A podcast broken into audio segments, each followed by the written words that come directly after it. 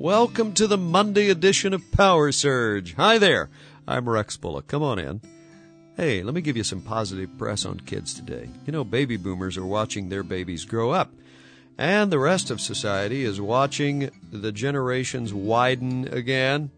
In spite of today's pressures, let me tell you, there are plenty of kids who are doing pretty good.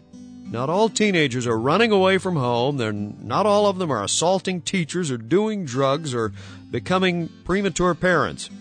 Hey, listen, guys, the majority of kids are preparing for the future and working at becoming responsible adults. So, before you give today's kids a bum rap, let me just give you a few facts to consider. Number one, the average American watches over 30 hours of TV a week. The average teen watches only 23. Here's another one. Only 4% of U.S. high school students dropped out last year.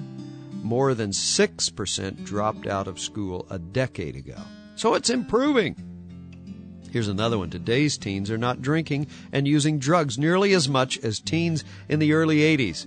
And more than 70% of American teenagers pray when they're alone. I'm going to give you one more because this is important. Most teenagers report that their number one concern is having a good family life.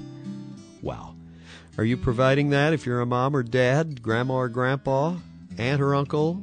Hey, family's important, my friends. Encourage those kids. Give them a good high five. I'm Rex Bullock. Thanks for joining me. If you would like a copy of today's remarks, simply dial me up 1 800 783 3297. Log on to our website www.powersurgeonline.com.